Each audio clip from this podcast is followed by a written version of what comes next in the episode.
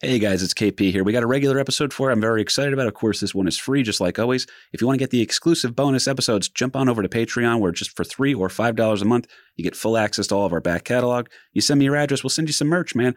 Real quick, I just want to plug a couple of upcoming dates I have. Of course, you can find all this stuff over at KP Burke on Facebook. I keep up with that one on the regular. At KP Burke Sucks is the Instagram. There's also ones for the show. Uh, it's uh, you know American Loser Podcast over on Facebook and American Loser Podcast on Instagram. So check me out on both of those things over there. Upcoming shows I got, I just wanted to plug really quickly. Friday the 30th, I will be out in New Hope, Pennsylvania, John and Peters, my good friend uh, Anna Lepoli. So we're going to be doing some time over there on that show. That's a great little place. Mike D'Alto runs a great room. So come on out and check that place out. I believe it's one of the most haunted towns in America, too. So, LP, that was your spot, right? Back in the day to hang out in Trenton? That was a, that was a, a, a cheap date. Yeah. Ride out to New Hope. Go take your chick out, man. Ice cream cone. On July 31st, I'll be over at Tiff's in Morris Plains at the Dojo of Comedy with my good friend Joe Conti. Very excited about that one. Due to a clerical error, Joe is headlining. Um, uh, also, other stuff I got coming up, man, I'm very excited about is that uh, Monday the 2nd and Tuesday the 3rd of August. It sounds strange for Monday and Tuesday, but I will be uh, out part of the New York City Takeover Showcase at Sunset Strip Comedy Club in Austin, Texas, baby. So come on out, guys. If you're a regular listener of the show, which I think we got listeners in Austin, come on out. Just scream out "American Loser" at me. We'll come hang out. We'll, we'll you know, whatever you want to do after the show, short of you know me taking pictures of you. It's Give you a sticker. yeah, why not, man? um, also, other stuff I got coming up, man. I'm very excited about this one. I'll be working with uh, one of my my good buddies and uh, a, a fellow diehard history fan. Uh, one of the, the the great great people I've ever met in this uh, business. Uh, Chris DeStefano and I will be working together again over in Eatontown. I believe it's like a small amphitheater or something like that. That's August 14th. Come check me out on that one. Also, uh, speaking of uh, nice gigs, the Count Basie Theater. Yeah, the Vogel Room, I believe it's called. It's the smaller room, so it's not the big theater. Don't get me wrong. I will be opening up for uh, my good buddy and former guest of the show, Chris Covert. And Cahoons, you want to guess who's going to be the uh, the host for that show? I'll tell you what, he's not supposed to be here today. Get the heck. Yep. So it's me, Dante from Clerks himself, the immortal Brian O'Halloran. Oh, uh, and Chris Covert. awesome. So that gig's going to be on the 21st. That's over at the Count Basie. Uh, It's the Vogel Room, I believe, on that one. I'm trying to think if there's anything else I got to plug on this one. But I will say this, guys. Uh, check me out all the as, as, whenever you can come on out. I love speaking to people who listen to the show. It means the world to me. Thank you so much. Please enjoy this episode. She's a good one. All right. Don't be cheap. All right. Spend money on the tickets. Don't be cheap like today's loser, Miss Hetty Green. It don't matter what I try. I just can't win and I don't know why. There's a fork in every road. I pick the wrong one and then I go. American loser, yes I am disenfranchised from everything. Well, I fall up and I fall down. An American loser the day I was born. Welcome back, folks, to another episode of American Loser. It is the podcast that puts the spotlight firmly on second place. I'm your host, KP Burke. I'm a stand up comic in the great state of New Jersey for a little while longer, at least, before I inevitably have to move. But we're doing what we can here. We are, of course, uh, I'm one half of the show, and the other half of the show is my dilf of a dad, Lawrence There he is. Patrick. Say Hey, hello to everyone. Hey, how we doing it today? Everybody's good? Everybody's good because we're all good here. Your fan base is growing, by the way, to the point where it's becoming an issue. Uh, okay. so it's uh, LP Burke and his son. yeah, apparently. That's what it's turning into. We, we do sound like a bank at that point. So Yeah, right. we'll see what happens. And of course, we're at a Share Universe podcast studio in Eat. No, No, not no. downtown, New no, Jersey. No, no, no, no. Get the name not right. Today, not, to- not today. Not today, folks. Live from the Bellworks over in Holmdel, New Jersey, which is, I don't think we're ever going back to Eatontown. Ming, if you can hear this, go ahead and close the doors. I'll give my key back in that you didn't know I had made. And uh, Yeah, we're moving on up to Bellworks. yeah, we can fit a nice full size couch in here because the man behind the ones and twos, we might be in a different different studio space, right, Dad? But some things never change, baby. Behind the ones and twos, big kahuna in the You building. can't get rid of me that easy.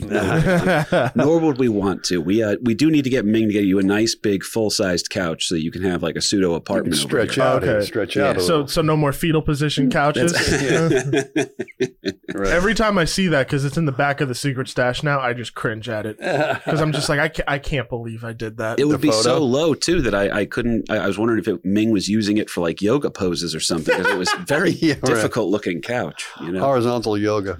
Yeah, I'll talk. I'll give away a couple government secrets if I'm sitting in there for long enough. But uh, today we got a good one. We got a damn good one. I want to say thank you real quickly, especially to the founding losers. If you guys got to enjoy uh, our great episode on Crazy Horse we did last week, if you're missing out on that, got a couple of messages from people saying, "Hey, no new episode this week." Not for you, you fucking cheapskates. I'm kidding. We love you. All right, we love you. We do. We love you. It's very important to me. I like the founding losers just a little bit more than the casual listeners. And the founding losers, for just as low as three dollars a month, are coming in hot and getting all sorts of. They get full access to the back catalog. Uh, what I'm doing with the episodes, as we talked about, is that about a year after I've put out the Patreon exclusive, maybe I'll put it out as a YouTube. Right? Pull out a couple of. You know, we got some stuff up there. See, So- the way you had it before was it was the price of a Starbucks coffee. Now it's about the price of a 7-Eleven coffee. We have downgraded. Really? Yeah, it's. Uh, we have downgraded in price, but we've moved on up in studio uh, location here. This is uh, this is upscale. It's about as nice as it gets. Even Sandy Burke was walking around impressed with this place. So if they put one Kohl's in, I think you guys are moving in here. Kohl's or a Ross, and it's over. Um, I'll say this: my mother is a. Uh, she's not cheap by any means. There's no set, but she does enjoy a good bargain, and that's like the hunting that they do when they go out to these stores like Ross and Kohl's. And I think, I think that today's loser would be quite proud of that and say that maybe my mother was making consistent, good financial decisions. Fair to say? absolutely, absolutely. Always the always the bargain hunt. Well, she made a couple good financial decisions, almost as good as joining the Patreon for just three dollars a month. All right, five dollars a month if you want to be able to vote on stuff. We'll send out some merch and everything. Welcome to all the new people in on the founding losers. And if it's your first episode, what we do is we talk about the the weird footnotes from American history. It started off with just losing, so Huh.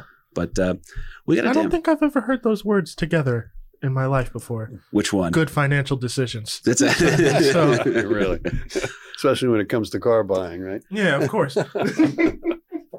I'm uh oh yeah, don't get me wrong, I'm right behind you on that one. But today's loser is fascinating because she can show you that you can have everything and still want to spend it on nothing. We're doing Calamity Jane again. Very close. very close. I would say almost the total opposite of uh, Calamity Jane would be today's loser, a certain Miss Henrietta Howland Robinson. Okay, her final last name will be Green later on in life, but uh, born Henrietta Howland Robinson in New Bedford, Massachusetts on November 21st, 1834. So 1834. That means that she'll be in her 30s when the nation's at war and there might be a new country down south and there might be there's a lot of craziness going on here. So I always like to put that into um, And that's when they start airing those really annoying "The Spirit of Massachusetts is the Spirit of America" commercials, and you know damn well I'm right.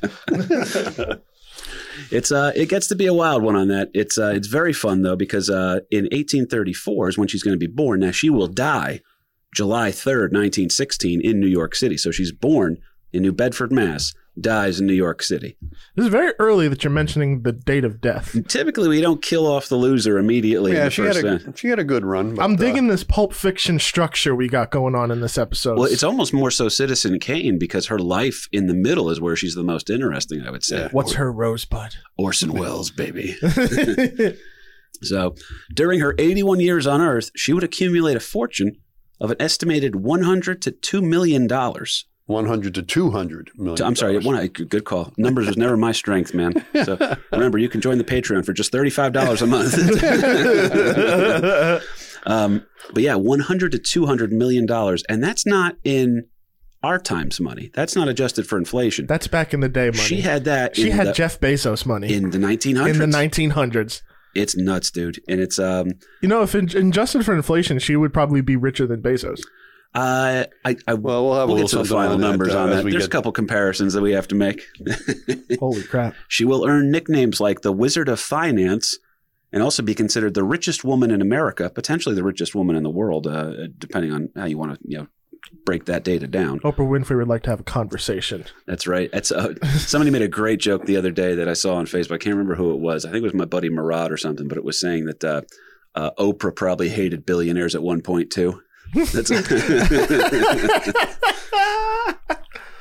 but uh, in addition to those nicknames that this woman Hetty Green is getting, she's the richest woman in America, the Wizard of Finance.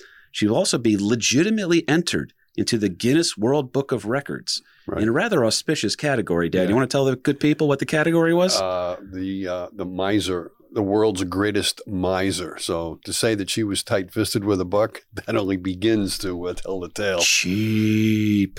Yeah. So I'm Mr. Money Miser. Dun, dun, dun.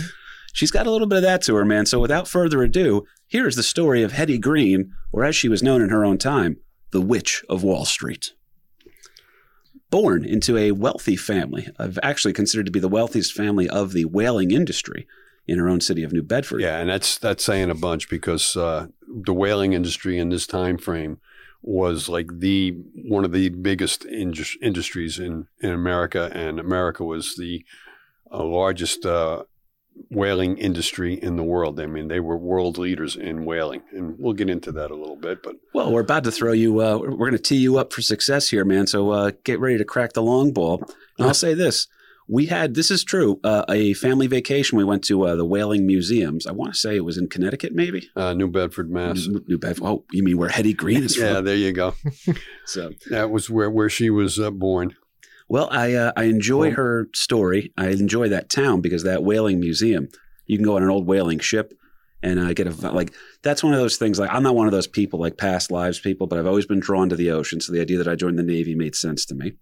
Um, and there was a big part of me where I was like, man, if I was alive during the time of whaling, I would probably do that the same way that people can watch Deadliest Catch and sit there and say that's what I should be doing. That was that's kind of how I feel about the the good old uh, Yankee whaling business. Yeah, well, the Yankee whaling business, uh, to look at it in today's perspective, it's a whole whole different story. Living uh, or looking at it in uh, Hetty's uh, perspective, back back in the day when New Bedford was the capital of the whaling entire industry, the world capital of the whaling industry. Um, it was originally a town has got its big start, if you will, from uh, a Quaker influence. The the Quakers were a heavy uh, influence on New Bedford. Um, the Quakers were a religious group that got out of England because of the persecution they were feeling in England, came over to America, and were s- still suffering in the same uh, religious persecutions in this country early on. Um, actually, they were asked to leave in no uncertain terms by the Puritans of uh, Massachusetts uh, to leave that part of the colony. So they packed Yeah, up. when and- the Puritans are like, "You're really you're just bumming us out, dude. Come on, man. Spend a little money on something, will Yeah, you? Cheap you know, we're, we're all here for, to escape religious persecution, but you're not following the same religion that we're following, so you're out. So go find your own place. But anyhow, the long and the short is uh, New Bedford was ideally situated for the whaling industry because it's in between uh, Boston and New York. It's an ocean port, it's a deep water port. The other biggie uh, for the whaling industry in the United States was uh, uh, Nantucket, which is an island off of Massachusetts. And between the two of them, uh, they pretty much had a lock on that. Hang on, but- Nantucket. Nantucket, Nantucket. Isn't there some sort of a some tie-in with the whaling industry that when you harpoon a whale and it pulls you Oh, yeah. behind, what's Well, it called, Dad? you know, I was I was going to get into that. I mean, you're oh no, you're run with the ball. Give us the zeitgeist. You're you're glamorizing the whole whaling industry. It was the most dangerous um, occupation that you could possibly have, and it and it to be a whaler, you were out to sea for probably up to four years because that whole New Bedford thing. Once they started going after whales out in the ocean rather than just waiting for the dead whales to float up on shore or to go after them from uh, you know along the, the coastline and actually going out into the ocean. Uh, that was a, a game changer. And the, the whaling industry, why was it important? Because they would uh, kill these whales and then butcher them out at sea, boiling uh, up the, the blubber into these huge copper cauldrons right aboard ship. So it al- almost became like uh, one of the first um, ocean-going uh, factories that Different kind of oil refinery. Right. But to harpoon a whale, you were lowered off the side of the of the uh, the whale boats, the whale ships, into these little uh, like six man uh, crews. You got to think of the whole movie like Moby Dick and that kind of thing. That they're going down into the uh, the whale boats, and then once you harpooned the whale, there would be a line attached to the harpoon. So now you got this this huge uh, lance that's in the side of the uh, of the whale, and if you didn't kill him on the first strike, which was very rare, the whale would then take off and pull the the uh, harpoon boat, the whale boats, along for miles and miles, and that was known. And when you're getting pulled along by this now injured harpooned whale, that was known as a Nantucket sleigh ride. And Now again. Nantucket was another key whaling uh, company, but or whaling uh, port. Um, but New Bedford, uh, Mass, that was was key because of its it's an ocean uh, port, but it's land based. You know, so now you can ship this stuff, and the whale oil was used primar- primarily for illumination. We're back in the days. You know, we're pre Civil War now, and uh, to illuminate your house, you're you're burning uh, whale oil to light your lamps, and also the street lights. So it became real uh, big to be able to light the street lights. And uh, New Bedford whale oil was shipped all over the world. I mean, London city streets were being illuminated by uh, New Bedford uh, whale oil. And then different parts of the whale was used. It wasn't just the oil. Technically, those lights are on a keto diet. That's technically that. You that logic checks out. There you go.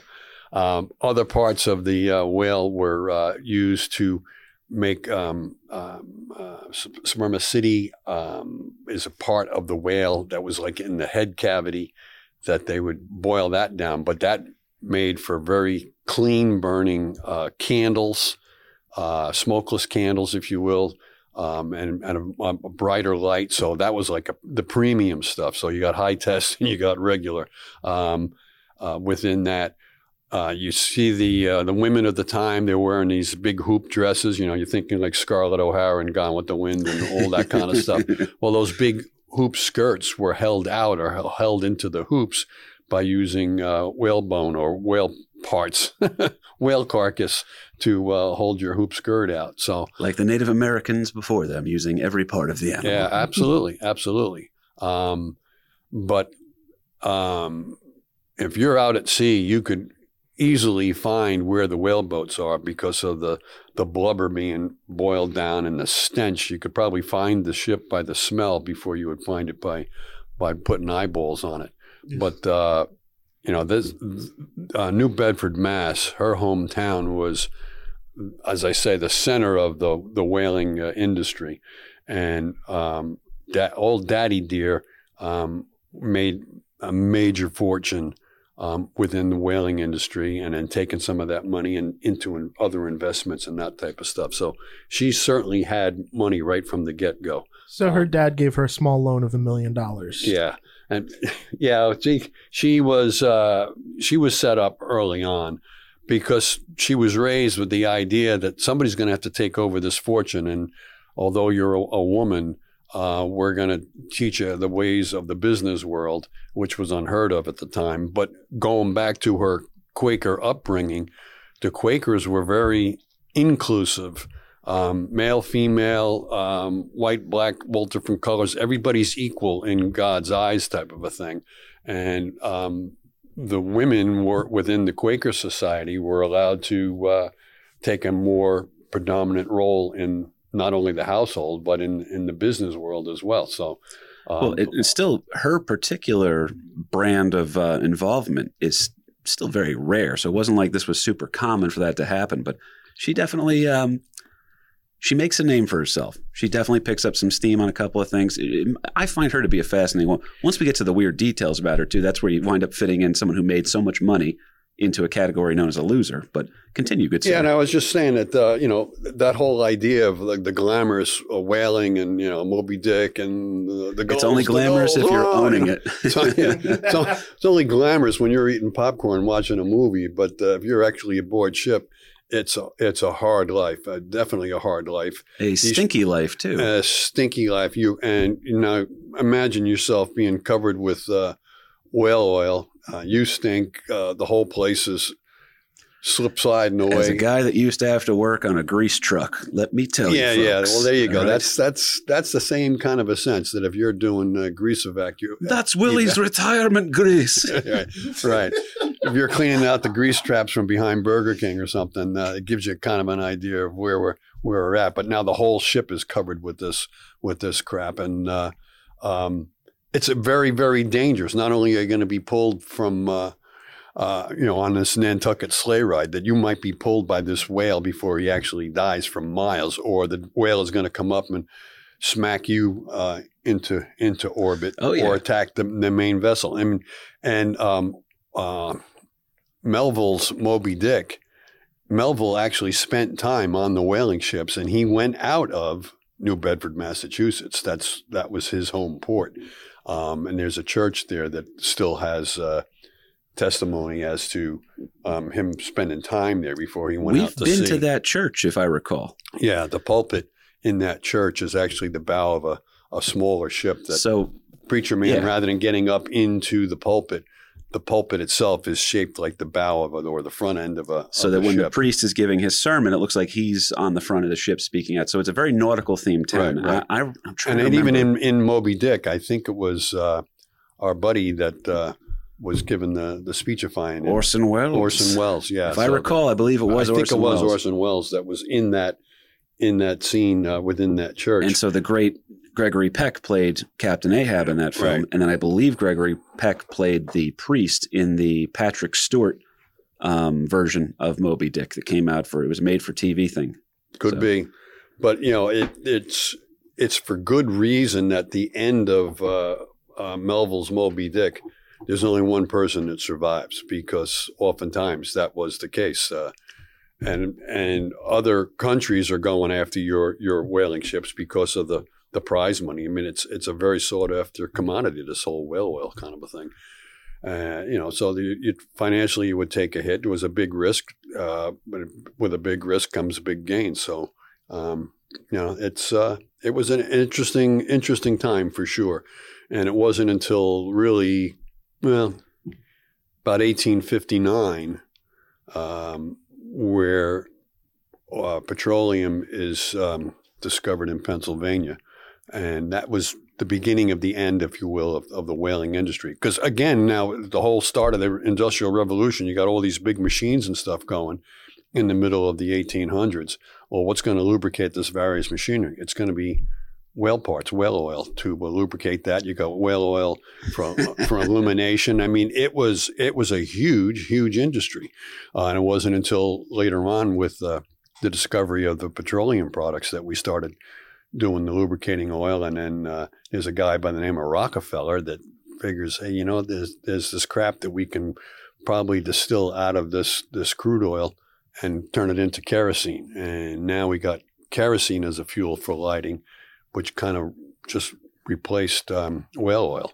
And we hunted the whales almost into extinction in Yeah, that's not a good business plan when uh, you're Right. like, oh, we're going to make sure this industry only lasts a couple of years. That's like, uh, you know, shorten your own supply. Yeah, you know? it's it's very similar to uh, what we did with the uh, American bison or the buffalo that we nearly hunted them into extinction, thinking that well, there's so many of them, there's no way we're going to be able to, you know, deplete this t- to near extinction. Well, guess what? We did, and the same thing happened to many species of uh, of the whales.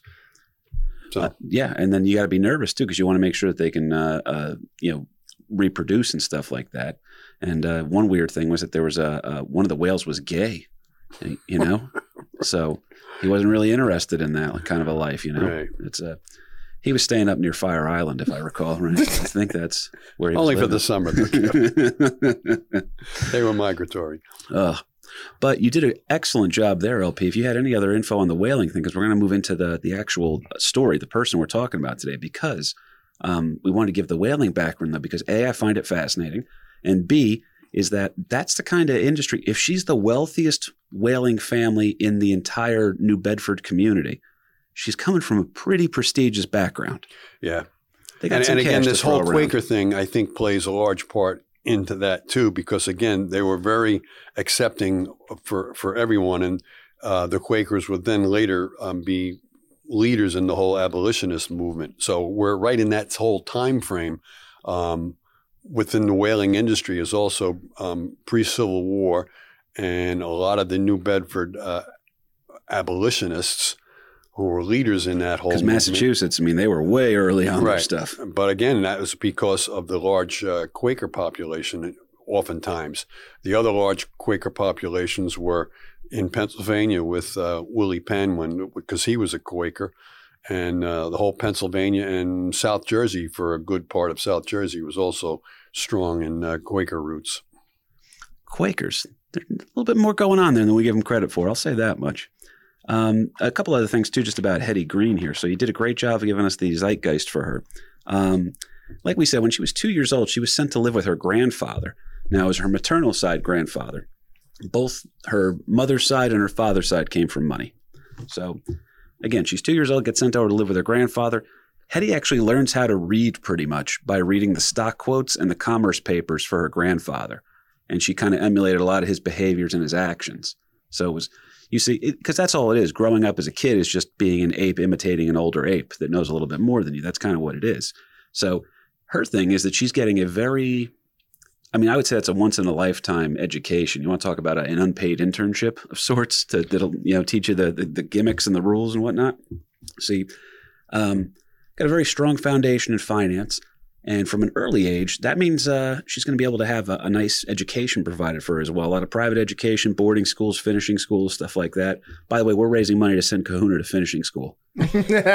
When he comes back next time, he'll, oh, good, good day, gentlemen. Finishing that's uh, yes, that's 180 sandpaper, isn't it? But It's- we're going to take that to the Kahuna. uh, you can. A retired shop teacher There never truly retires. So Never sanded enough. Can always hit it a little more. Keep going. Well, Hetty begins to read the ledgers uh, and takes part in the family business, which is again, she's running books, if you will. She's doing the finance end of it for uh, and the accounting end of it for this massive whaling business that her family is involved with. So, her father, after her grandfather passes away, her father now takes over the family's whaling firm, and again, she's attending these finishing schools, and she becomes a debutante, if you will, which I thought was interesting. It loosely means a fine upper class woman from good stock that is now available for marriage. That they they Right. debut her. That uh, here and the bidding starts at That's right. What's my bid? What's my bid? yes. How much do I have to have in order to be able to get a date with that girl? Yeah. You know, it's kind of like OnlyFans, but for the long term. You know. So Yeah. One of the just a good joke. One of the things, though, that I thought was pretty telling, even early on, as a as a young woman, she here she is now. She's going to this finishing school, and she's now put out there as a as a debutante, so that this young woman uh, is now available for marriage to the proper suitor. So you know, line up, boys, and uh, um, give us your best uh, resume, if you will, as Hit to me with your best Right. shot. um, but her father goes out and buys all kinds of the latest fashions and dresses and everything else for Hetty to um, parade around in to put it out there. Well, Hetty takes all these, you know, the latest fashions and all this kind of stuff um, to be uh, fashion forward. She gathers them all up and sells them, and then uses that money from the selling of the dresses that her father just bought for her and invests it to make make money on the on the on the sale of the dresses. She, she's So- got uh, See, she's got her mind on her money and Right. her money on her mind. never So- mind, uh, never mind going after the boys. Uh, she's going after the greens. Now, going who after in- the Now, who Going after the instilled this penny pinching mentality? Was it her grandfather, Scrooge McDuck? They- Uh, well, the Quakers were known as very financially thrifty people to begin with. Okay. But and there's no saying that her family that raised her that you grew up with they, they weren't really tight fisted. Kind of maybe they were, and it just took on a whole nother level for her. Yeah, and, and going back to the Quaker upbringing, you did not wear uh, flashy, fashion forward stuff. You were very plainly Modest. dressed, and if you were giving out um, money, um, you know, if you were giving to the poor or something like that, you didn't make a big splash out of out of it. You did it very quietly, and you know, nobody really needs to know about that. Where other philanthropists are making a big deal of, uh, well, that's going to be the the the Rockefeller Library or the uh, um, who you know uh, whoever is um, the Carnegie. It's not Carnegie Hall and all this kind of stuff. If you were given money, uh, you were doing it on the quiet, and you didn't really need. It could be done anonymously, so that they weren't looking Right. for the the uh, the idea of getting your name in the paper because of the money you just gave away. Well, later on in life, she's going to, they, they do kind of say that she believed in what she referred to as discreet charity. So she's not like a, there's also a couple, she's a complex woman. So she believes in Right. discreet charity, but then there's going to be a couple legal cases going on in her life. Right, Not, no way, not no how. So um, she actually winds up leaving the New Bedford area and heading down to New York City for a little while. She's going to live with her cousin. Her cousin, by the way, is named uh, Henry Grinnell or Grinnell, however you want to pronounce it. Um, more on him I would say sometime this month because he's a relatively fascinating guy too, and we knew about him beforehand. So this is a um, an unintentional loserception, but yeah, it's a we're crossing paths here with a couple of different. Oh, yeah, we this is a haven't gotten to this part of Pulp Fiction yet, okay? we, Right. we see Bruce Willis in the bar for a second. We're not going to get to that till way later. that's right. Oh, d- that's actually a good way to. I always say there's a little bit of Game of Thrones to history too, where you're just like these two characters walk past each other, and it's uh, you know, they're both going to go on their own little story here, but uh, the overall arc is pretty worthwhile here. Now, her initial stay in New York does not last long. She will return to New Bedford and showcase her abilities for uh, earning. So think of her as like a mobster. You Yeah, know, she's, a good, earner. She's a good earner. well, she returns up to New Bedford and uh, she's going to earn her father's approval and his praise by demonstrating her ability to earn. And then she also, so the whole thing is this. When you're a, a quote debutante or a woman of society, like, like a lot of, are you drawn to the nightlife of it? Are you drawn to the fashion of it? That you want to be pres- presentable? You want to make yourself look as attractive as possible? That you know, men guffaw when you walk into a room, kind of a thing. But unfortunately, the only thing that seems to get good old Hetty off is making money. That's right. You know, she's one of those people where it's uh, it, it's definitely uh, she would be addicted to it the same way that they talk about in the Wolf of Wall Street. That the first time that you know he sent the paperwork down the the tube, you know, to buy a stock or a commodity, that he was absolutely hooked. That's kind of what Hetty Green's going to be. Which uh, again, not bad for a girl who learned how to read on business ledgers and knew how to keep books by age thirteen. For uh, those listeners at home, I'm 33 and do not know how to keep books. Yeah, you just said two million and two hundred million. is a little difference. Well, that's why There's a I, little different. I I have forget. a feeling she would have fired you. What's a couple of zeros? Come on. Well, I mean, my cousin Greg tried to get me a job as a, an actuary, which uh, I had no business with that job. But I swear to God, before I took the job as an actuary, which is like an accounting background, I thought an actuary was a body of water. I'm so sorry. No, that's accurate. Oh my god. But uh, her life consists of uh, following her father around. So she's again, she's learned all this stuff by age thirteen. She's uh, now an old, not an older one, but she's a woman of marriageable age, and uh, her father uh, is just kind of got a shadow with him at all times. He's going to go to his business pursuits during the day, and then at night, Hetty will read the news to him. So. Uh, Hetty will actually inherit a small house from her mother. Her mother unfortunately passes away around this time. And, yeah, uh, her, her mother dies in uh, 1860. Um, so that makes Hetty. She's now a young woman of about 26 when her when her mother passes. or uh, back in those days, middle aged. Yeah, yeah, you were you were getting a little long in the tooth at that point, but Well, her uh, her mother gives her this small house, which uh, again, this is going to add to Hetty's own. She comes from money, but now she's going to have her own personal fortune. So she's going to be somebody who can take the money that she grew up with and do something bigger with it. So um, this house is worth about eight grand then, or uh, two hundred thirty thousand dollars now, also known as one small bedroom apartment in Passaic County, New Jersey. So um, the an aunt, by the way, on her mother's side, will actually leave her twenty thousand dollars which is adjusted for inflation, half a mil today. And uh, between that and the house, uh, Hetty's got a, a decent little fortune uh, being conjured up over here. yeah, she's getting a grub steak put together. Yeah, she's figuring out some stuff, but she's also very, very smart. So she is tight fisted, but it's also because she wants to know the details on pretty much everything. She's quite the student here. It's definitely the apple of her father's eye in that regard. And by the way, her father, he's not a guy who's ever satisfied with his own personal wealth either. He's going to move up in the world. Uh, after the uh, the death of his wife, he winds up selling off his shares of the whaling business, gets involved with uh, government bonds. Yeah, this is uh, pre-Civil War, so now uh, um, the federal government, uh, the union side, is looking for funds to to fund the war, to support the war effort, and they're offering bonds that are paid back in uh, gold standard. So that's a I think That's a to the tune of like seven percent too. yeah, six or seven percent. So uh, that's you know that's that's a good return on your investment for back Yeah. in the day. It's a good return on your investment Now, for today. let's see if I got let's see if I got this correct here. So that means if I put in a hundred bucks, they have to give me a hundred and seven bucks back at the end, right? well, it depends on yeah, If it's a seven percent backed by gold, that's pretty. That's okay.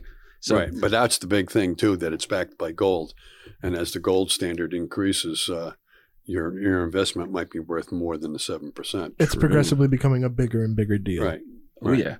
And uh, they know about this stuff. This is not. This is pre, you know, Robinhood app. This is pre Dogecoin. This is, uh, you know, the everyday person didn't really understand how this stuff worked, and they probably didn't trust banks. you Now, know? I, I have a Plus, very nor did they have the money to invest. So. yeah. super important question. Now, at what point in her life did she uh, acquire the giant money pit that she allows herself to swim around in every morning? That's a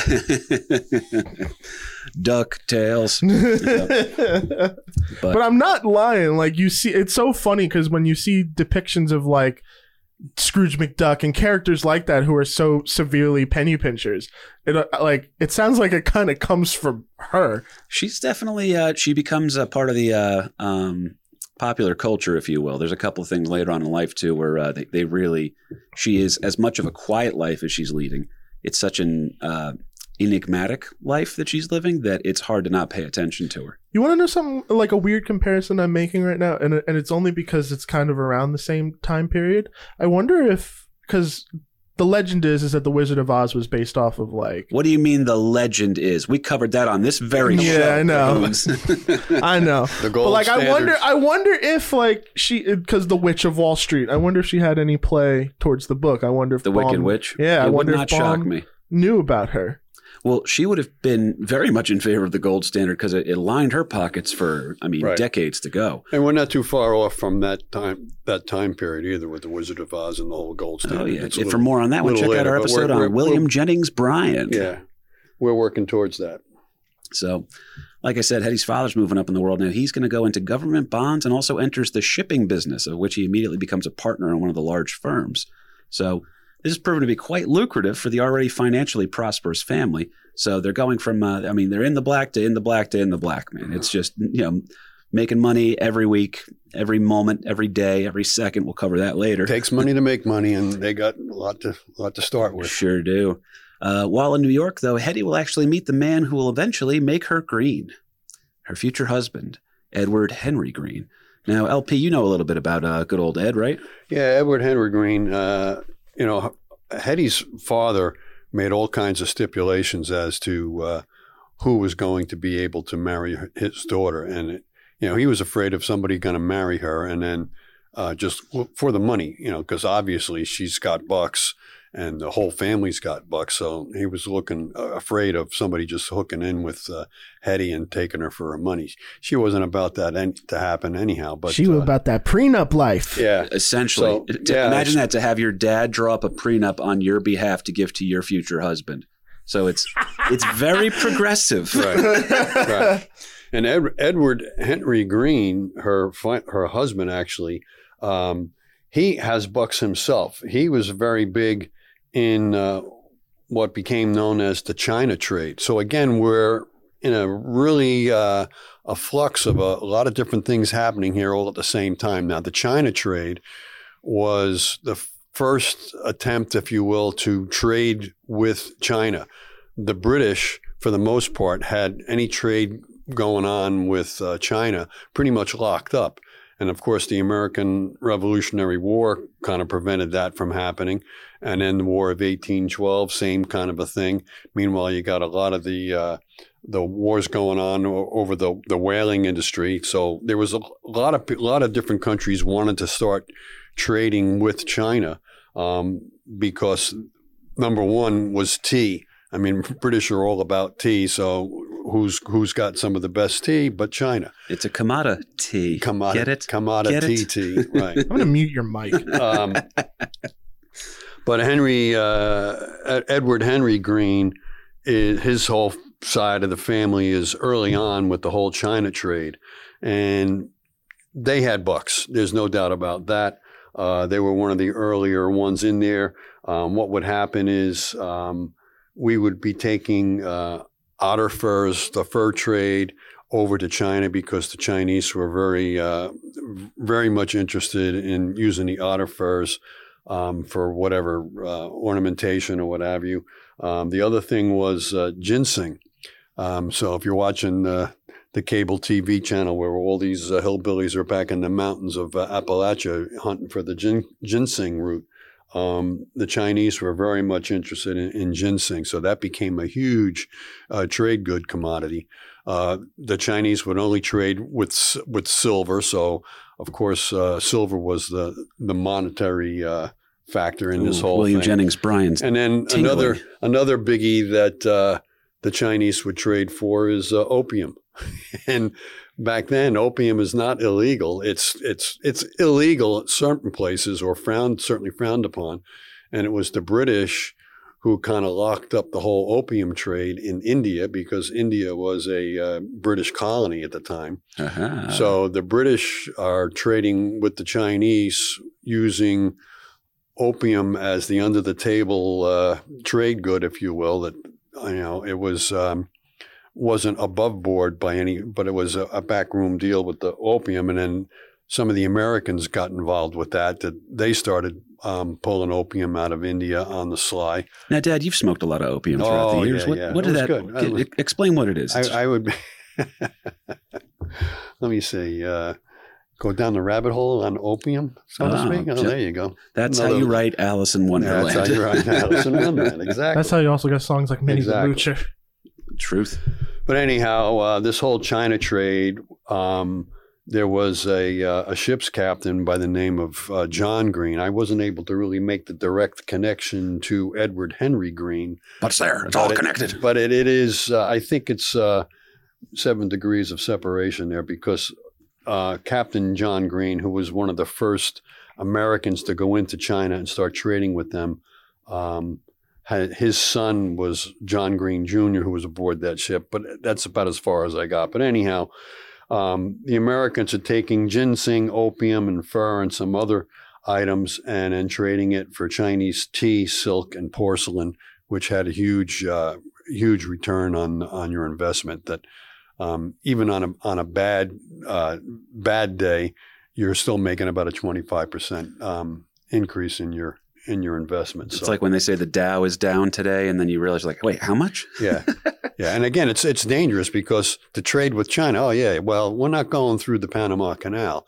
You're you're leaving. Um, if, if you come from the East Coast, you're going around Cape Horn uh, or Cape of Good Hope and coming up through the Indian. I mean, it's it's a long, long voyage, and we're talking years before you're back again to be able to turn that profit and to you know to outfit a ship and everything else uh, was not a, a cheap uh, kind of a thing that you're. You're not exactly You're doing of your uh, piracy. Yeah, you're not Yeah. doing your Dogecoin uh, situation here, where you're going to be able to find out tomorrow whether you made any money or not. Tomorrow, I mean, it, it, Doge was almost instant. I mean, that, Yeah, you had a generation of people who learned how to invest while they were taking shits. You know what I mean? Uh, keep going though. Anything else you want to do? Because I'm no, about that's to. uh, that's pretty much. But her husband had money, but he had to sign a, a prenup, and you know, for uh, her father to require the prenup before they got married. Now, her father passes away, uh, sadly. Um, 1865. he passes away. 1865. Yeah. So the mother, her mother dies in 1860 and leaves her between her mother and her aunt. She's got you know well over um, a half a million by today's uh, by by today's money on it. But then dad dies, and um, you know I guess it was a couple of years after that that she marries uh, she marries Edward Henry Green. But with her dad passing, she's got uh, a, some pretty sizable, uh, pretty sizable bucks going on. And again, the father's desire to have this, what Kahuna referred to it, we, we would know in the modern parlance as a, a prenup agreement, right? Um, the two will marry in 1867. That's two years after Hetty's father passes away, and he was adamant about this. In his will, Hetty will receive $6 million. $6 million in 1865 money, Yeah. She is low. She's moving on up without a Yeah. doubt. to the east side. Yeah, yeah, she's a force to be reckoned with. Not even gonna Six tell you million in 1865 money is, uh, Oh, good God. yeah, Should we uh, give you? No, we want to. We don't want the listeners to veer off a cliff and just say, "What?" Yeah, It's Uh, buku bucks, folks. yeah. all right? That that Buku Cup box by today's standard be about 102 million. So uh, you're you're doing all right. Well, you're her- doing all right. Her aunt will also, like we say, leave in her will for Hetty a sizable sum to the tune of $2 million. Um, but a legal battle will break out as Hetty challenged the will. Her aunt's final will and testament left her half the money to Hetty and the other half to charities. So that you're trying to do something nice. Hey, I want to make sure I take care of my my one niece who's been good to me, and she seems to know what she's doing with money. So she'll, I'm sure she'll provide for my family better than my family can. You know, if I give this family to my you know immediate you know kids and stuff like that, they'll probably be they'll want for nothing during their life. But if I give it to Hetty, Hetty will make sure that this money makes money. So, like you were saying, Dad, it's money greases the wheels of the money making you know Right. business. So, um, but anyway, so that's two million dollars right there. Um, and uh, apparently, the, the way that the will was supposedly said, and this kind of leads into a legal battle here, where you start to see the frugal nature and maybe the stubbornness of Hetty coming through, is that uh, she challenges the will, claiming that her aunt actually left her the entire two million dollars. So, oh, you know all that shit that's supposed to go to charity? No, no, no, no. That's supposed to go to me. I have documents that can prove it, right?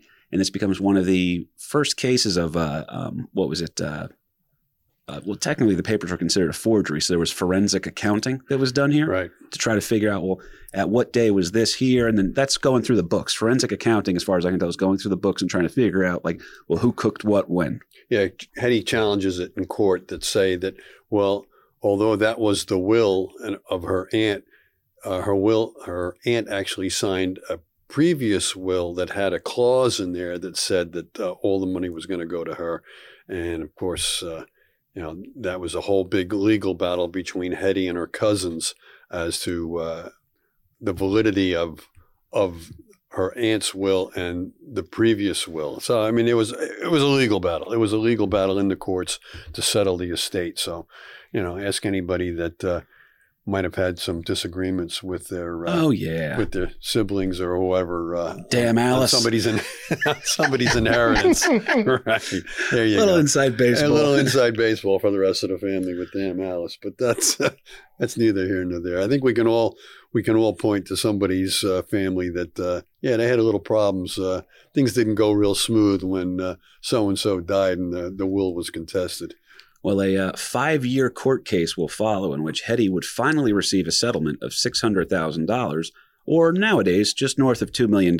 So, damn, you know, she didn't get Right. the 2 million then, but she got 2 million, you know, in nowadays money in her settlement. So, good old Hetty, though, she just couldn't handle the idea of a charity getting its filthy, grubby hands on her aunt's money. You know, like her aunt apparently intended legally, but. right. Damn. Never mind what you, or my aunt wanted. This is this is the way it's going to go. I, I, it was such a laughable thing when it was used as a defense uh, in a legal case where they referred to a person as having affluenza. Do you remember this? It was Yeah. in the news. Afflu- but it really is money creates a sickness in these people where it's like Hetty could never figure out what it was that she could ever possibly need to spend any of her money on. We're going to get into just how cheap she was Yeah. later. But the idea of a million dollars that could be hers just rolling around in a universities, hospitals, charities, it disgusted her. That could have been my investment money, right. you know? So she had to go through that whole thing. Now, Hetty, like we said, quite worth quite a bit of money in her own right. She's soon going to marry a man who's done very well for herself, as you mentioned, Dad, and Edward Henry Green. Green is from Vermont, lived overseas, like you were saying here. Yeah, he worked overseas in the uh, in the Far East, or also the also known as the China trade. So Technically a millionaire in his own right. yeah, uh, he he had uh, sizable bucks to start. Yeah, absolutely. So, even though her father passed away two years prior to the marriage, Hetty would make her future husband forfeit all his rights to her money before the couple would marry July 11th, 1867. So, Kanye saying, We want prenup, you know, that's Mhm. a little bit of a, yeah, you were go- taking the Hetty Green route on that one. Who would have thought, right? But I'm a Kardashian? Oh, no. exactly. Yeah, and I think what's also important too with uh, her marrying uh, Henry Green was that uh, although the prenup was signed, um, that she he wasn't going to get any of her money. She was not also going to be held responsible for any of his debts, which proves to be uh, um, a little foreboding there. Yeah, what's kind of the writing on the wall. Yeah. well, keep in mind, we just said they got married in 1867. This is a very interesting time in American history. We're entering a period which will be known as the Reconstruction era. So, this has the potential to be an awful time for those without means. So, let's say you're a recently freed slave. Let's say you're a, uh, a, a poor Southern farmer or something like that. There's a lot of, I mean, majority of the country is suffering here. But if you're in the upper 1% area and you got a little cash to be throwing around, America's essentially on sale right now. And you can be making money hand over fist. You're going to see terms like uh, carpetbagger come into place around this time, too. So, very interesting, though, because they're living, uh, Hetty and her husband, they're living together on the island of Manhattan, which is a pretty, uh, pretty interesting place to be. You know, the war's over, the draft riots have kind of settled down. Maybe things are getting calm. You have a bustling thing going on here. A little group called Tammany Hall, kind of making some moves on the island. Tiny you know? little thing. tiny little thing. They're making their influences felt. Totally not a three part series. Still. I should say, with Tammany Hall. That's a three-parter, folks. yeah. Um, That's and a and we'll, three-part episode. eventually, when we get into Robert Moses, you'll realize why they compared him as a one man Tammany Hall. But uh, during the time that they were living on uh, the island of Manhattan here, and uh, this five year legal battles going on between uh, her, the contention of her aunt's will, uh, in order to flee a possible indictment from her own cousins. Who accused her of having wills that were presenting them that were forgeries? They were eventually proven to be forgeries. That uh, Hetty and her husband will actually go overseas and live in London to avoid their potential legal problems. So that's why you set bail. All right, that's Moving why you set- overseas That's to avoid the authorities. What you call, what you call flight risk. Yeah, well, she had the bucks to uh, fly pretty far away. So. Oh yeah. Yep. Well, they were living in uh, hotels and stuff like that while they were over there. Hetty is cunning and as very astute as to how things quote work. That's for damn sure. Uh, for example, Hetty's own words were contrarian to market logic at the time. She is quoted as having said, and I think we can all admit she's right now. So at the time, maybe it wasn't really well thought of, but you know, people don't want to lose their initial investment here. So what Hetty would do, her logic is, I buy things when they are low and nobody wants them and I keep them until they go up and people go crazy for them. Nowadays, that would just be known as what, Dad? Buy low, sell high. Yeah, We're kind of in a real estate market right now where exactly. you can buy high, but uh, or you know, are, how are you going to be able to sell? Well, anyhow, we're we're in a, a topsy turvy real estate market right now that there's nothing nothing out there to buy, so the price goes up. Now And he would just sit it out and wait, and so we will wait until we've got an overabundance of stuff that, and this time period in in in America too. I mean, there's a lot of banks going bankrupt, railroads are going bankrupt. It's it's hard times economically. So, if you've got a railroad that's about ready to go belly up, you can buy it for pennies on the dollar, and that's exactly what Hetty would do: go in and buy it, fix it up, and turn it over, and flip, you know, f- flip it or fix it. it's So a mixture of monopoly and the game of life. All right. that's it. Now, using the interest, this is where she really did showcase her own genius because this is a smart lady here. Using the interest from her father's trust fund, Hetty would invest, just as her pops did, in government bonds. The return on these investments in a single year, a single year in which she wasn't even living in America during the time of, was $1.25 million.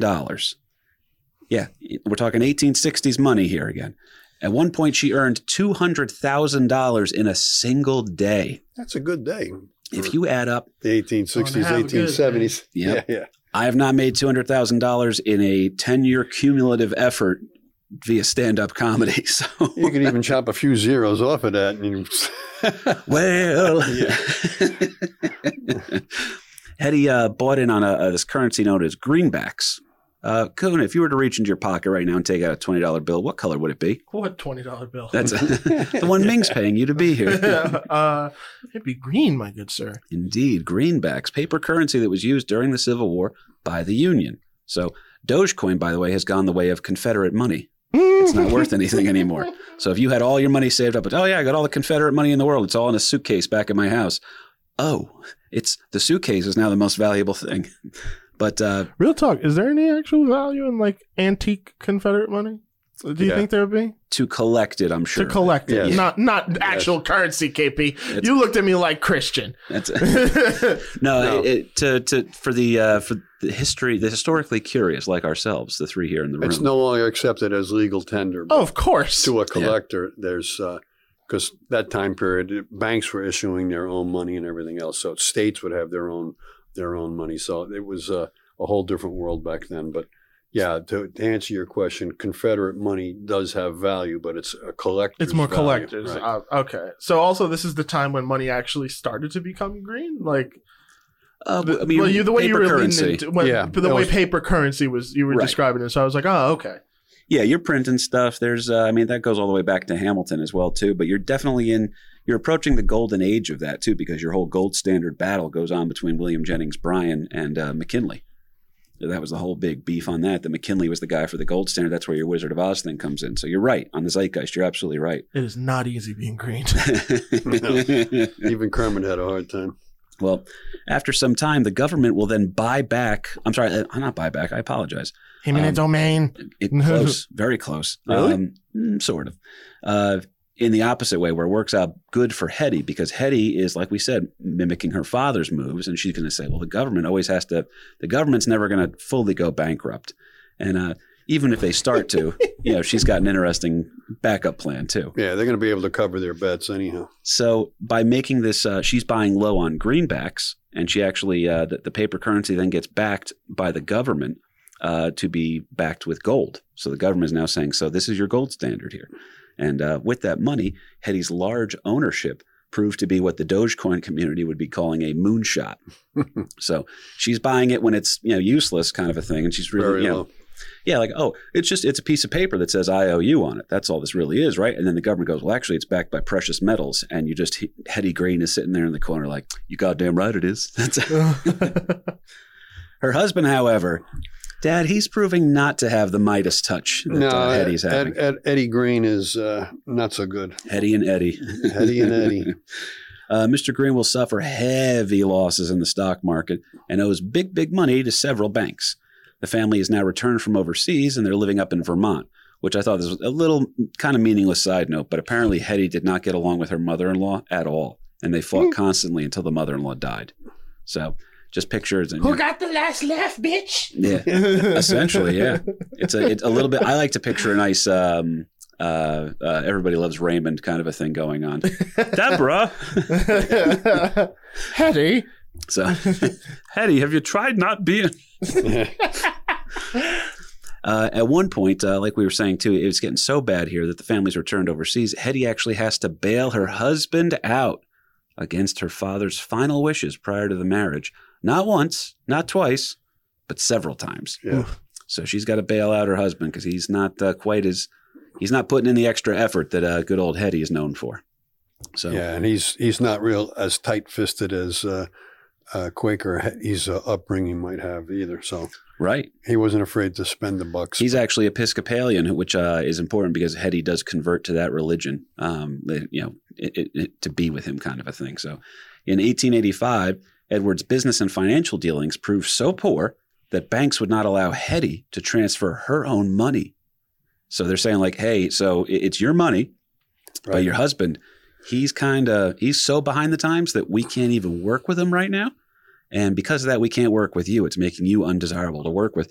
And by the way, if we harass you a little bit, we know you're good for it. So maybe you'll just make things right and then we can go back to business as usual. Right. It's separate accounts, but uh, they weren't giving her uh, access to her own money until uh, Eddie's accounts were settled. Yeah, it's like when my Chris Buck falls on, uh, my buddy Chris Buck, rather, he falls on hard times. Um, I always have to bail him out because the only time Netflix goes, hey, you can't use his account till he settles up. so I send him a little Real- Dogecoin in the mail. Real, is that legal? What went down? Like, it- uh, you can't be Oh, going it's- by yeah. today's banking uh, I know. and standards. yeah, because well now it's very very different. But like, oh, because I guess it was individual. Oh, They're yeah. still out to get you, though. Uh, The banks Fucking never lose. weird. the first time I realized that my hundred dollars that went into a bank was not not being touched because I was like, oh, you're just it's like a you're just gonna hang on to it for me, right? oh, thank you for investing in the bank, and it's gone. Yeah, not South Park always proves right, man. They really do. But uh, in 1885, things have gotten so bad, like we said, that she can't even she bails him out one last time. 1885. Hetty bails her husband out, but never forgives him, and the couple will actually separate. But keynote here will not divorce, probably because uh, the, the, the prenup. Yeah, it wouldn't allow for that. The times either nobody got divorced back then. Or, so they separate in very, very 1885, and uh, Hetty's got a brand new bag, baby.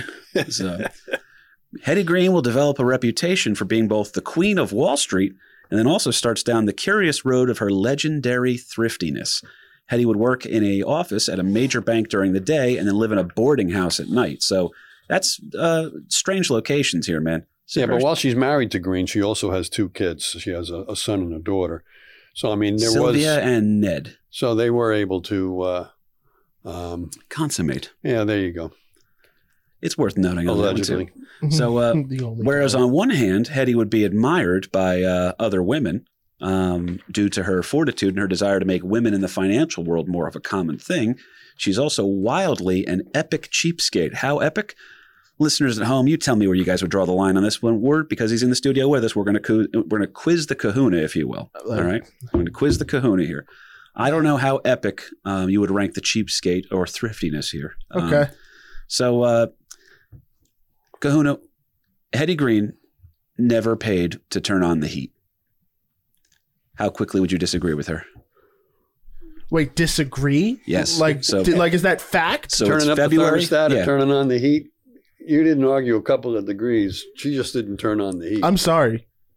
I'd kill her. this is also the Kahuna who one time uh, tried to call out of work because the AC went out in his car. I did not. hey, I drove here, didn't I? Well, I mean, at the, let's say this. Let's say maybe you don't want to Oh, turn on the man. heat. You can always go take a, a hot shower, though, right? To feel Yeah. better, right? Wait. What if you refuse to pay for hot water? you can do without hot water. Toughen up, boy. I Hot water I can costs boil- money. You know what? It sucks because I, I know exactly. It's like, oh, I could just boil water on the stove. I'll be all right. Oh my god. No. Oh Jesus. Is she that cheap? Well, um, Kahuna, you have a, you have a wardrobe to you. We've seen you show up. Sometimes you got like some uh, some nice boots on, something like that. Maybe you know. Uh, so, but you don't He's have. styling. He's styling. Yeah, he's got that. that- He has a, a Styling style. profile. A lot, you lot of must be looking at the wrong person. There's many people that look like me. Apparently. It's a well. I'll say this: uh, as you were coming across the, we, we spotted you from about a football field away. as you were coming, like, oh, Kahuna's here. wearing wearing a shirt that blended in with the floor too. So I was kind of surprised. well, imagine if you had that shirt right there, and you had that pair of shorts, Mm. and you just wore them every single day, and then finally, when they were falling apart on you and they were tattered rags, then maybe you would think about getting another exact same version of that shirt and that pair of pants. Is this what she did? And Hetty she's Green. got she's worth millions, but she's wearing the same dress. She wore one black day. dress that she would wear every day until it was tattered rags. See, now I'm more convinced than ever that she's low key the inspiration for the Wicked Witch. That shirt's 'Cause- Yeah, and then I I read uh, accounts where she would actually get into uh, hissy fits with uh, the maids because if they were going to wash that one dress, she only wanted them to use the soap on the bottom edges of the hem of the dress Oh, because that Wash was- the dirty that- parts. dirt- wash the dirty parts. The rest of it we can we can get by with. We can save money on on soap. I'm so sorry. This woman must have stunk. But she wasn't. Uh, well, Did it smell like money. oh it's man, not easy being Yeah. green. Yeah. she would not wash her hands. Yep. In 1885, that's even worse. yeah. yep. Um, oh man. th- There's a couple other legendary ones. She also rode in an old carriage herself instead of a new. Which, by the way, that's the first time I ever really put together why we call them cars. Horseless carriages, Carriages. horseless car, Yeah. horseless carriage, Carriage car. went yeah. horseless carriage. went That's the first car. time I ever figured out there's no other word for car. There's no use for it. It's just a shortening of something else. Welcome to the English language. Yeah, good So, stuff. He's um, an English major. Imagine Elon Musk uh, showing up to give like uh, some big presentation about uh, you know the, the the great new things going on over at Tesla, but he pulls up in like an '89 Honda hatchback with a like a chain steering wheel. It's a so Beat lots of things going on here. Oh my god. So one story, by the way, of her legendary we'll call it cheapness, I guess. I do love that on the Wikipedia page. Reputation is a whole section in of itself. Oh, this is where Green's thriftiness was legendary. this is It where you fall in love with her a little Yeah. bit. Uh, so one story insinuates that Green spent hours once, an entire evening, looking for a stamp that she lost inside of her carriage that was worth two cents. Yeah, Two- so you're gonna you're gonna spend the rest of the night looking through uh, everything to try to find that two cent stamp. Oh if yeah, there was ever a case for affluenza, she's got it. She certainly got it. Now, eventually, instead of an office, Hetty will just have trunks of paperwork that she carries around with her from business dealing to business dealing, so that she can set up her office in your bank. So imagine she comes in here and she goes, So listen, I don't want to rent any of your equipment here in the studio, Kahuna. I've brought all my own equipment, so I'm just going to set it up right here. I'm just going to use your space. Is that okay? Yeah, bring- like, well, I don't know. Do we do we charge for this space? No, you don't use this because you need me because I'm always here. Because my one- money is in your banks, in your vaults. So Yep. I'm a, I'm a large part of uh, your net worth. Um, the one that got me though, that was really kind of creepy telling, um, is that her son is a Oh, this is the 14 year old kid. right? so you got a 14 year old boy Ned. who go, Ned who is involved with a sledding accident. So he's out sleigh riding. And he gets involved with a sledding accident and bangs up his knee pretty badly. okay. She spends Kahuna's look is horror on his an face right now. An inordinate amount of time going from trying to find a free clinic to take the kid to to fix up his leg and they actually go to a free clinic but she's recognized and is you know asked to Thrown the fuck out. pay pay, pay, pay for services or get out um, and she refuses to pay for the for the medical services and decides that she's going to take care of the the uh, the injury herself. Uh, the kid's leg then gets to become gangrenous, and he has to have his leg amputated. It's not easy being green. Yeah, Walk it Holy- off. Right. Holy cheap. so he went through the rest of his life with a, a prosthesis. You know how I knew that was going to be bad? Because it's not often you lead with. um, I was. This was creeping me out. Yeah, yeah. I mean, it, it- to uh, scrimp and save on yourself, but now you're taking it out. You know, taking it out on, On your, your kids kid. and everything else too. That you, you're not going to pay for uh, medical services to fix up the kid's leg to the point where it's now. Did gangrenous. anyone ever like fig like ever think to try and figure out like maybe suggest therapy?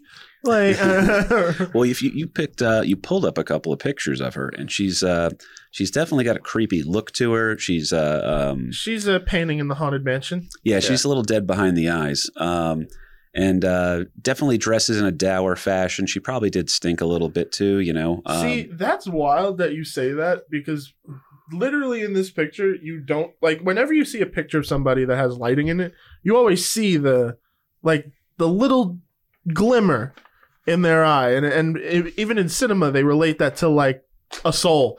There's nothing in this photo. Jesus. Yeah. Uh, well, the whole black dress thing. Eventually, her husband, uh, Edward Green. I don't know if I'm going out of order with No, you. Kev, but uh, Edward Green dies, and then uh, again at the times you would wear a black dress, a mourning dress, um, for for the times, but. She just continued on long after her husband's passing. She's still in that same freaking black dress until you know, literally was falling off of her, kind of a thing. That uh, uh, then, well, maybe we're going to have to go out and buy another dress. But uh, and she was very aware of her nickname as the Witch of Wall Street. I think she even made a comment about it where she goes, uh, "Because I dress plainly, they say I'm cranky or insane." Look at this picture I found. This is a painting someone did.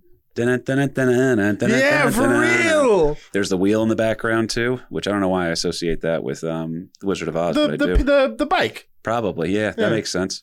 The um, now she's actually uh, she's such a character downtown here that uh, she's even made as a literary reference by the uh, the famous O. Henry, more than a candy bar here, but uh, O. Henry, the famous author of uh, Gift of the Magi and uh, numerous other works, has a reference in there where one of his female characters, who's considered to be like a, uh miserly kind of well off woman, um, her line is. I'm not Hetty, even if I do look green. Which essentially, the way that uh, the, that's supposed to be interpreted is, uh, I ain't as rich as you think, but I'm not dumb either. so um, now her local celebrity image is a complex, very complex, almost as complex as the woman herself. Hetty knew this and is quoted, like we said again, I dress plainly and they say I'm cranky or insane. If wearing the same dress every day is crazy, imagine how wild anyone is who thinks that the city of New York isn't corrupt. The city finances gotten so bad at one point during a crisis known as the Panic of 1907, which was a very epic Wall Street plunge. I think it plunged like 50% in one day or something like that. Took a dive.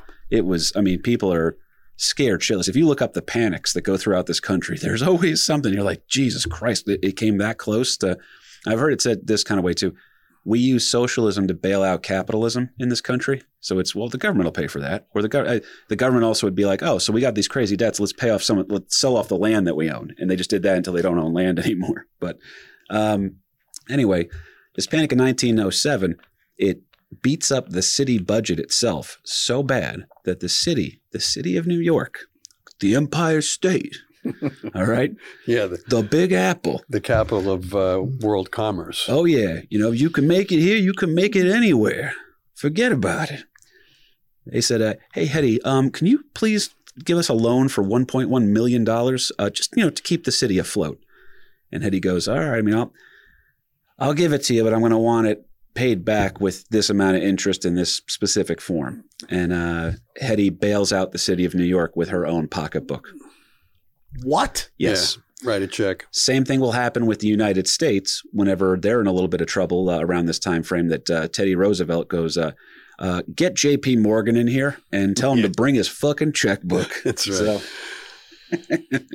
that's why Teddy was so great too, because if they said no to him, he goes, "Oh, I guess we'll just have to take the government start breaking apart all your monopolies." Um, how much? Who should I make it out to? so Hetty Green is now bankrolling the entire city of New York. Her own frugality and her choice to live as miserly as possible, like we said, cost her her son's leg. That's a pretty gross story. Um, but Hetty was not welcomed, nor did she desire to carry on among the elites of the city. She, because that, that was the whole thing. If you were an elite person, you'd hang out there'd be the nightlife, right? You'd be partying all, all night, Great Gatsby style, and then sleeping away most of the day, and then just hoping that your money was making more money for you during the day. Hetty didn't care about the nightlife. She literally is pretty much having said that she got off on uh, making money. So it was that that that Wolf of Wall Street thing. And she's Matthew McConaughey beating her chest. Mm. Oh man, He- that that character's a descendant. Then Jesus Christ. she really is. She's super. This is what gets her. This is why she wakes up in the morning and puts on her not laundered underwear underneath her tattered dress. Gets out there and makes some money. so, like we said, not welcomed into uh, um, the New York City nightlife here at all either. So there's no great Gatsby moments for her. She believed in discreet charity and avoided the fanfare of the NYC upper class. Hetty's reputation on the investment world, or in the investment world, I should say, shows the slow and steady wins the race mindset over the day trading, multiple times rich, but potentially several times bankrupt policies of one of the mavericks of investment and uh, Wall Street, uh, you know, nonsense, if you will, Jesse Livermore. So Jesse Livermore, pretty interesting guy. But uh, anyway, he gets through his shit. Um, and the problem is he'll make a million dollars, but then he'll lose $2 million like a week later. So that's why Jesse Livermore is fascinating this way. However, Hetty just never loses. She understands compound interest. She's being pretty smart about this stuff. She's following uh, just like my daddy taught me and his daddy taught me before him. And she's doing good shit over here, man. Um, Hetty would also force her daughter's eventual husband to sign a prenuptial agreement to protect her from gold diggers. Okay? Her daughter would marry into the Astor family. Yeah, and they got still, a, they got a couple of bucks. yeah, the Astor fortune. I don't know if you've heard of that. We're talking about one of the. Imagine this, Kahuna. Imagine that. Okay, uh, imagine Schwarzenegger telling Maria Shriver that she has to sign a prenup. I just don't want you touching any of my Terminator money. And she goes, "You realize I'm a Kennedy, right?"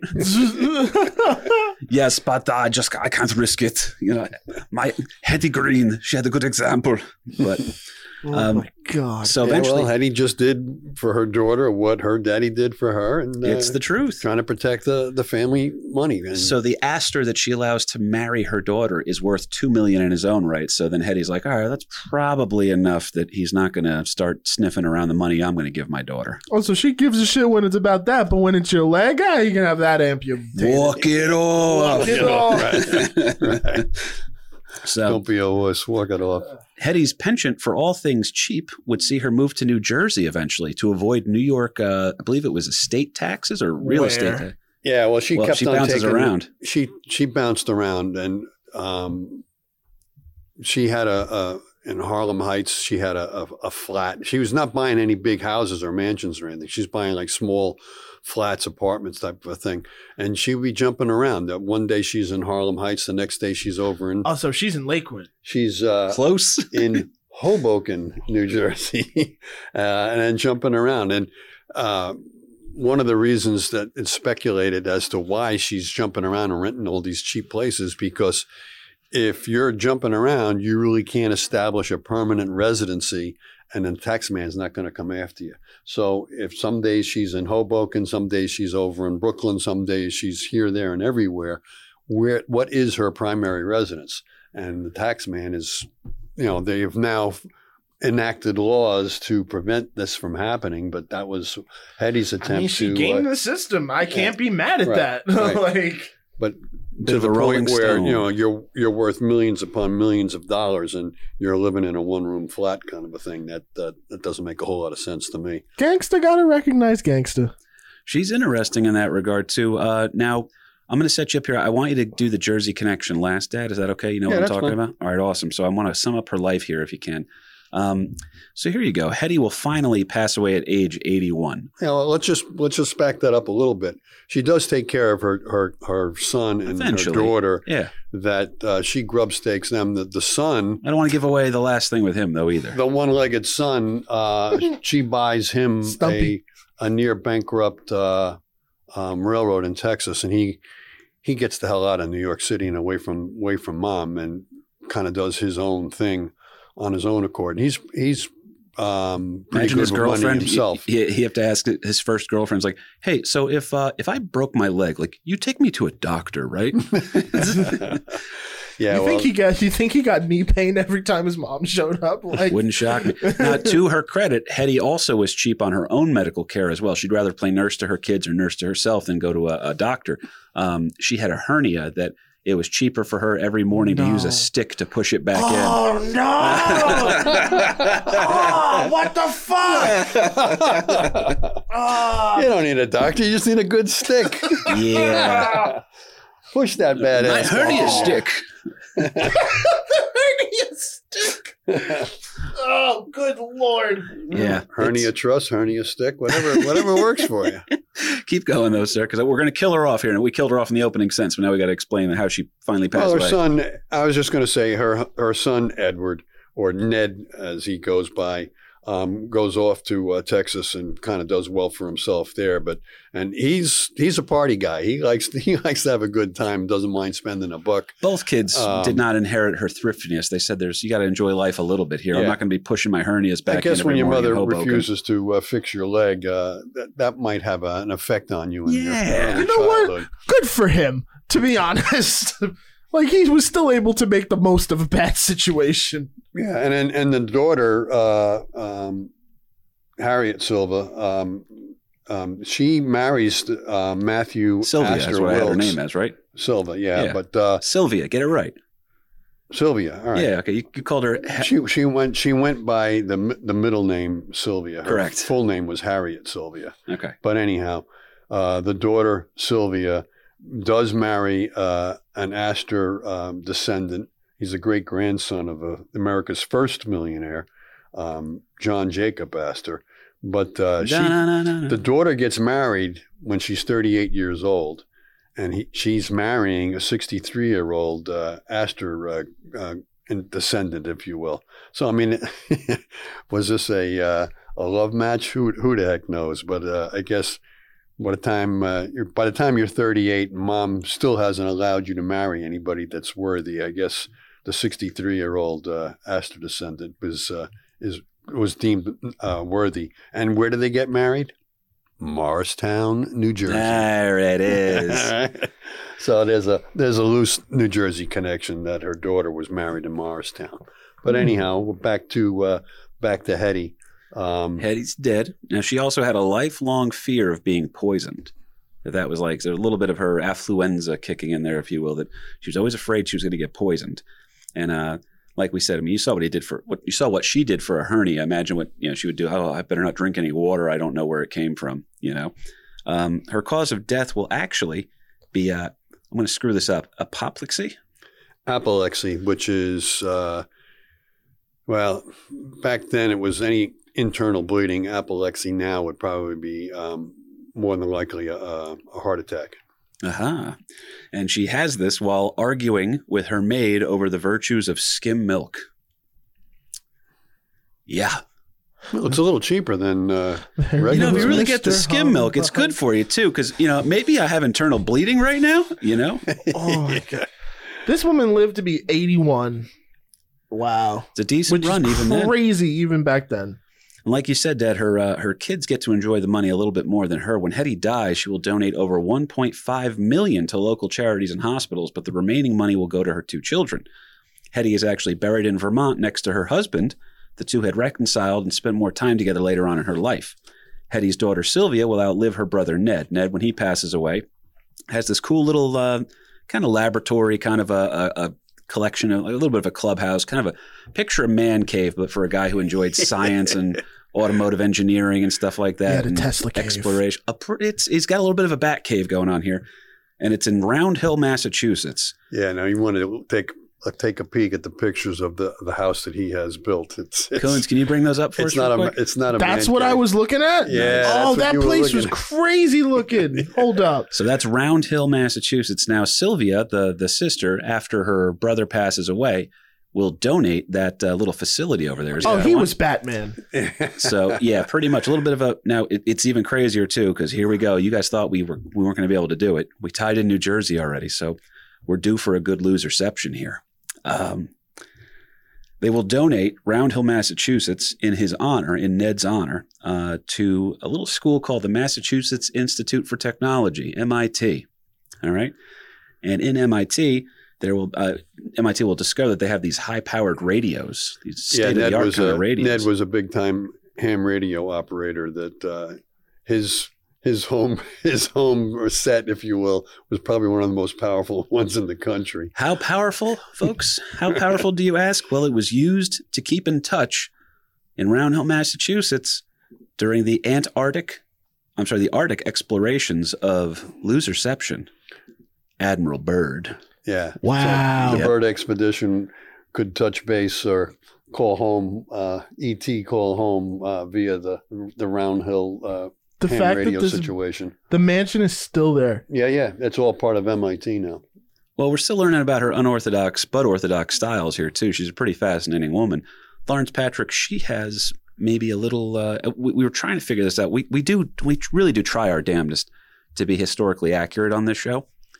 Sometimes we're able to do it with ease. Other times we really we have to write a goddamn term paper. Okay. Yeah, And other times we have the information so conflicting, we have to decide where we draw the line of truth. right. So I found something in there that she had a mansion still standing in New Jersey. Okay. You found a little bit more. Yeah, well, um, she owned property in Englewood, New Jersey, uh, on six acres, and it definitely was a mansion. Englewood at that time, uh, there was some very large dollars, some very uh, influential, well-financed people living in Englewood, New Jersey.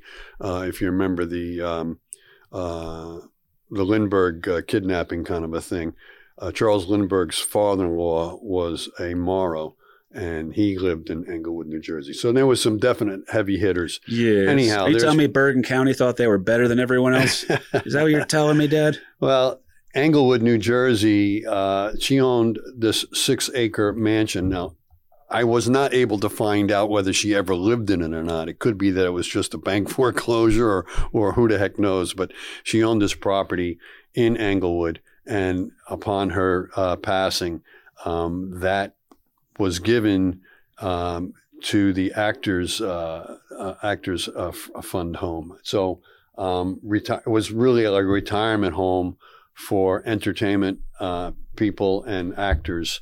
Um, Oh wow. and that was set up in in Englewood on property that one time belonged to uh, Hetty Green.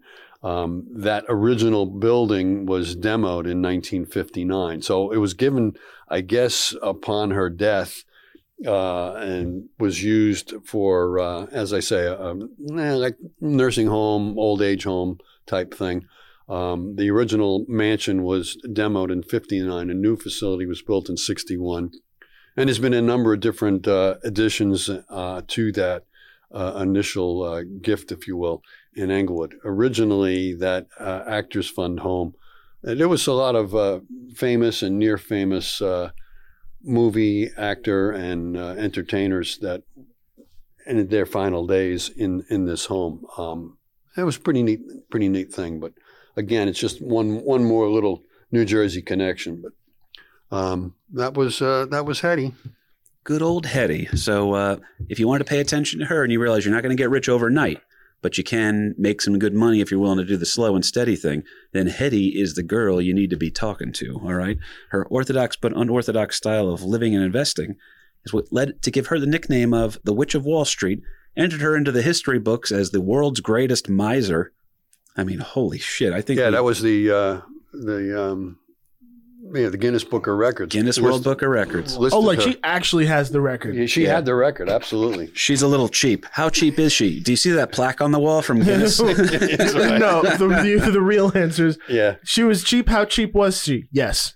Indeed, man. she was uh, she was conflicted for sure, back and forth, because uh, again, she she did all of this as a woman back in the time when you know nobody, no other female was even anywhere close.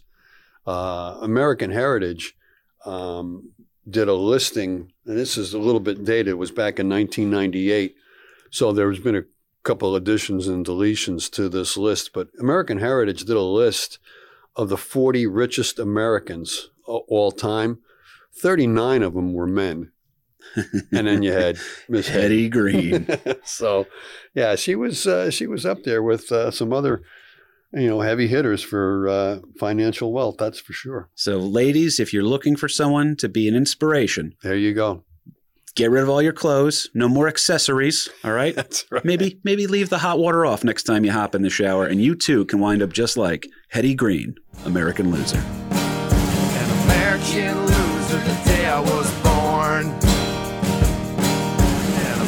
American loser the day I was born. An American loser the day I was born.